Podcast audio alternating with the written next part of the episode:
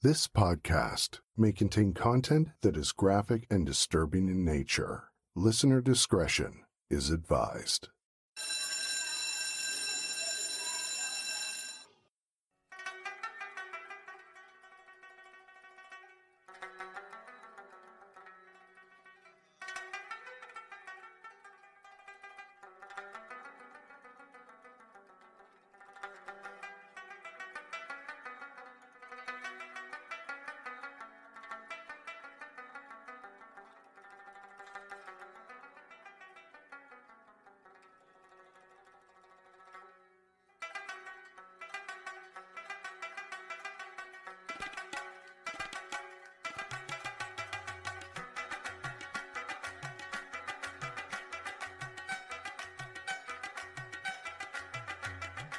A baby boy was born into poverty in Pakistan and never went to school. But by the age of 10, the whole world would know his name. This is Apple for the Teacher, a true crime podcast. I'm your host, Anna Thomas. Today's episode is called Iqbal. The boy lived in a poor area in Pakistan. So, who was he?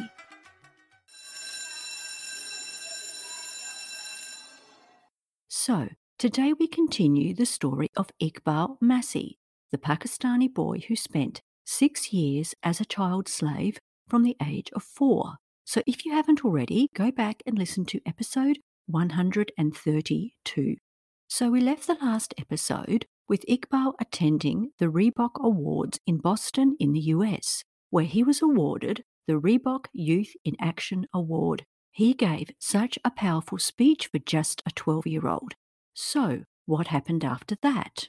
Iqbal then returned to Pakistan and to his school and continued with his campaign and said this about the owner of the carpet factory where he had worked quote, I'm not afraid of the owner any longer. Now he's afraid of me. His work managed to close dozens of carpet factories, but the death threats also continued. And here is what the president of the Islamabad Carpet Exporters Association said, quote, Our industry is the victim of enemy agents who spread lies and fictions around the world that bonded labour and child labour is utilised in the production of hand knotted carpets. They are not and never have been. He also condemned the BLLF as Jewish and Indian enemies who wanted to damage the reputation of Pakistani's carpet industry. So now it was 1995, and Iqbal was continuing to campaign and to go to school. But as his home was not far away, he was able to visit regularly. On one such visit, it was Easter in 1995, and he was 12 years old. He went to visit his uncle and rode his bike, together with some of his friends from the village. His uncle was working in the fields at the time, so they rode over to see him. While riding, gunshots suddenly rang out. One of the boys was hit on the arm, and Iqbal was shot twice. His uncle heard the shots, and here is what he said happened. I heard the sound of gunfire and then shrieks of my son and another boy. They were calling out for help. When we rushed there, Iqbal was on the ground, bleeding. But it was too late, and it was believed that Iqbal had died very quickly. He was buried the next day at a graveyard near the family's house, with about 800 people attending. He was proclaimed as a martyr for the cause of bonded labour. Then the city of Lahore, where his school was, a group of 3,000 protesters, mostly children, marched through the streets in memory of Iqbal, but also demanding an end to child labour. The Prime Minister, Benazir Bhutto, said she would provide a special payment to his family, but they never received it. She also vowed to fight against child labour, but her government only took limited action. At the United Nations Human Rights Commission, they observed a minute's silence for Iqbal. Ishan also called a press conference where he said it was very clear he had one enemy the carpet mafia. It was never established who killed Iqbal, but it was strongly believed the carpet industry was responsible. However, the government concluded that it had just been a random act of violence. Of course they would. Ishan then brought Iqbal's death worldwide attention, and as a result, many countries began cancelling carpet orders. The Pakistani Prime Minister just happened to be in Sweden at the time, and local school children protested about child labour at the Pakistani embassy. Carpet manufacturers accused the BLLF of harming the national interest with false propaganda. Ishan was accused of mounting economic warfare against Pakistan. The BLLF offices were raided by the police and their files taken. Local newspapers in Pakistan ran stories which said that carpet workers live better than the average citizen. One such article stated, quote, The few children working on carpets do so after school, in their own homes, under the supervision of loving parents. Are you kidding me? Then, two years after his death, the US President Bill Clinton signed a law to ban imported goods made by bonded child labourers. Six new labelling programs were then also put into operation. A number of carpet companies hired their own inspectors to monitor the carpet factories. However, it was hard to know if the labelling and inspections went beyond the influence of corruption. Iqbal's death had occurred four months after he had visited the school in Boston. When the news hit the media in the US, the students were devastated. The teacher who had invited Iqbal to their school said, They were angry, they were furious. Iqbal's murder had a profound effect on these young people. Even though they had only met him once for one day, Iqbal had become a symbol to them. His voice and his message had touched them deeply. They were determined that they were not going to let a bullet silence Iqbal's message that all children should be free and in school. One student said, We promised Iqbal we were going to fight to the end and get those kids free. Even though Iqbal's not here to help us, we've got to try something really big now because he's gone. Here are some students from the school speaking about that day Iqbal came to their school. When I first met Iqbal, I was 12 years old. When Iqbal came into our classroom, he wanted to give us his story. He pretty much just asked us for whatever we could do. If we could give him donations, if we could do anything in order to raise awareness against what was going on. Saying he's very hopeful that uh, children will do something about the children of Pakistan. Thank you. Thank you. I believe Iqbal's real courage was the day that we had asked him when he visited, Why are you going to go home when you know you're in danger? And he, and he said, I need to finish what I started. I'm going to finish what I started. His dream was to be like the Abraham Lincoln of his country. He wanted to free all the children and let them have a chance to be a child and go to school. He started going around his country and started declaring a verbal war against the rug carpet industry. He stood up for all the children that didn't have a voice and people listened. He started speaking out in Pakistan. He was speaking in England. When he came to America, he struck a chord with many people. The carpet overseers, they had lost quite an amount of money once Iqbal started speaking out, and that is why Iqbal was in danger when he went home. He went home and was shot and killed, and that is when I became angry.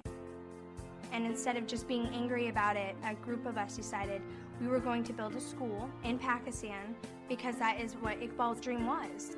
In the beginning, all we heard was kids were supposed to be seen and not heard. And we had to overcome that to prove to people that we could do this. We crafted an email to send to all the other schools in the nation asking for $12 donations from each classroom because Iqbal was sold for $12 and he also was murdered at the age of 12. Within two days, we started getting responses. We'd first start out with $50,000, that was our goal. Well, the next thing you know, it started snowballing. Within a year and a half, we had raised $250,000. I've been involved in the campaign since I was in eighth grade. I'm a sophomore in college, and it definitely still has an effect on me. It's something I will never forget. He was the most courageous person I've ever met in my life. And without meeting Iqbal, I would have been that girl in the back of the class getting straight A's and not not doing anything that matters. Iqbal was a very bright light. He knew what needed to be done and he didn't give up. That's what courage is all about. It's not giving up, it's always putting the first step in front of the second step. It's just getting out there and doing it, and everybody can be courageous. So they created a petition asking for an independent investigation into his murder and mailed it to Amnesty International. But they didn't stop there.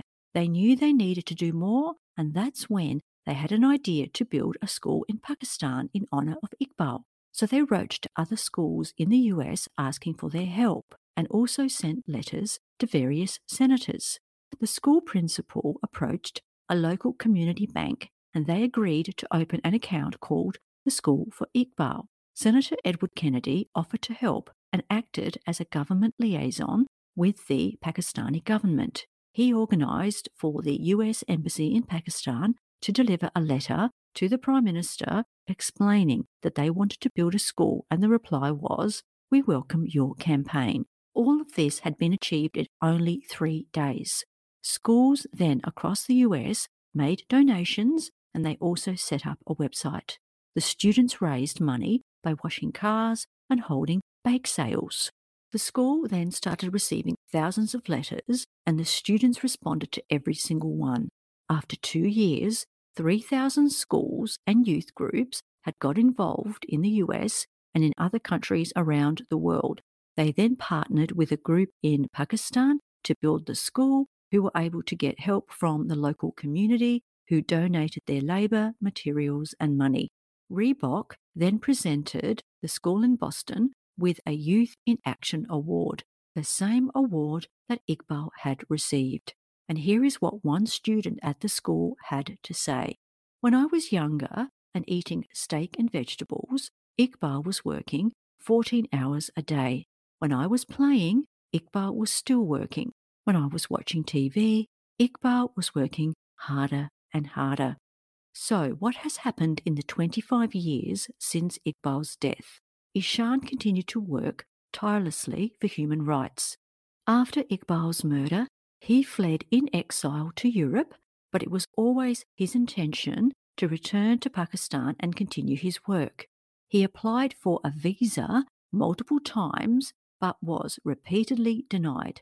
Over the years of his activism, he has been jailed 12 times and tortured. The Pakistani government has accused him of high treason for the negative spotlight that he has shone on Pakistan. And as for Iqbal, I have seen that there have been many statues which have been made of him, including three in Spain. And these statues are made of wrought iron and show Iqbal holding a book in his right arm and pulling a child behind him with his left arm to signify how he pulled children out of slavery. There are also holes in his back referring to his murder. And I also found out other information about Iqbal, which absolutely floored me. The story you just heard about Iqbal and how he was enslaved, would you believe that his whole life story and what happened to him, that people have actually disputed the whole story? And the shocking part is that his own family has disputed the story of Iqbal's short life. So, this is what I found. I watched a video which interviewed his family, and they told a very different story about Iqbal and what had happened to him. His mother, brothers, uncle, and the owner of the carpet factory gave the following account. They said Iqbal was not sold into slavery at four years old, that he went willingly to work in the factory at the age of 14, following his brother who was already working there. They said that it was Ishan himself who made up the story about Iqbal being four years old. But his family said he wasn't actually that young, but just appeared to be that young because he was so small due to a genetic deformity, but that he was actually 14. So he wasn't small because he spent so many years hunched over in the factory. They also claimed that Ishan used Iqbal for his own fame and fortune. Here is what Iqbal's mother said. He said, I sold my son, but he is the bastard who sold my son. Iqbal said to his older brother that he wanted to learn the skill. All three brothers went there. Ishan murdered my son. He is eating up the money that was given to my son. He took my son abroad by force. I want to see him hanged. They said that Ishan has defamed Pakistan, that there was no mistreatment of children in the factories, and that Ishan manipulated the story for his own personal gain. It was alleged that he killed Iqbal and blamed the carpet owners. Are you are you just nodding your head in absolute disbelief? So I have to ask myself, why would his family make up such a preposterous story? Had they been paid off? Or were they just too ashamed? Did the government give them money to be quiet so as to not paint Pakistan in a bad light? Isn't this totally bizarre? Now, the video that I watched had the actual interviews with everyone, so what they said wasn't just hearsay. They were speaking in Pakistani with subtitles. The video was produced by a Pakistani, so it could be possible that they just created false subtitles and that the family had not even said this. The person narrating the video stated that he had found the real truth behind Iqbal's story. So bizarre, right? So I really don't know if their family really said what they said and whether the video was actually authentic, and we'll never know, unfortunately. And as for slavery today, we know slavery still exists in all forms, despite the laws. Laws don't stop the drug trade and other criminal activity, so the extent to which children are still exploited can never be fully known. And Iqbal's story reminds us again that those very cheap goods that we buy in the West, that there are workers in developing countries who have slaved for very little money in order for us to have those goods. While I was reading about Iqbal, I came across one very startling fact. You've probably heard about the United Nations Convention on the Rights of the Child. This is an international agreement which was adopted in 1989, so Iqbal would have been about six years old. It's a treaty where countries across the world have made a commitment to children. It has become the most widely ratified human rights treaty in history. The basic principles are that children have the right to have their basic needs fulfilled and to be free from abuse and exploitation. All countries in the world have ratified the agreement except for one. And can you guess which country that is? Well, you might be as surprised as I was. It's the US. Apparently, they have signed the convention but not ratified it. Thus, it is not legally binding in the US. Wow, I would not have expected that at all. And here is another way that Iqbal made his mark on the world. A year before his death, a network of non profit organizations dedicated themselves to ending illegal child labor in the rug making industry. So they created a certification program called Rugmark, where companies could attach a logo to their products to prove they weren't made with child labor. It has since changed its name to Goodweave. Now, I don't have any rugs, but if I did, I would definitely be checking them to see if they had this particular logo. So, here are my thoughts about this story. This story has just affected me so much, much more than any other story that I've covered on the podcast. Yes, I've told such sad stories, but I'm trying to understand why this little boy has affected me so much. I have read detailed facts about gruesome murders, but somehow seem to be able to handle it. But I just haven't been able to come to terms with what happened to this gorgeous little boy. Everyone who came into contact with him just knew they were in the company of someone special, he had a real presence about him, and you can tell that he was destined to be someone. And when you see the photos of his face, he just seems to mesmerize you. I have no doubt that he would have become a world leader or done something else fabulous. But obviously, someone else also saw his potential and that he would be someone who would bring them harm. So they cut his life short. But history is full of martyrs, and now Iqbal is one too. I don't know whether it's because he could have been my student if he hadn't been born into Pakistan. And my job is to nurture kids to reach their potential, but he never had the chance to show who he could have become.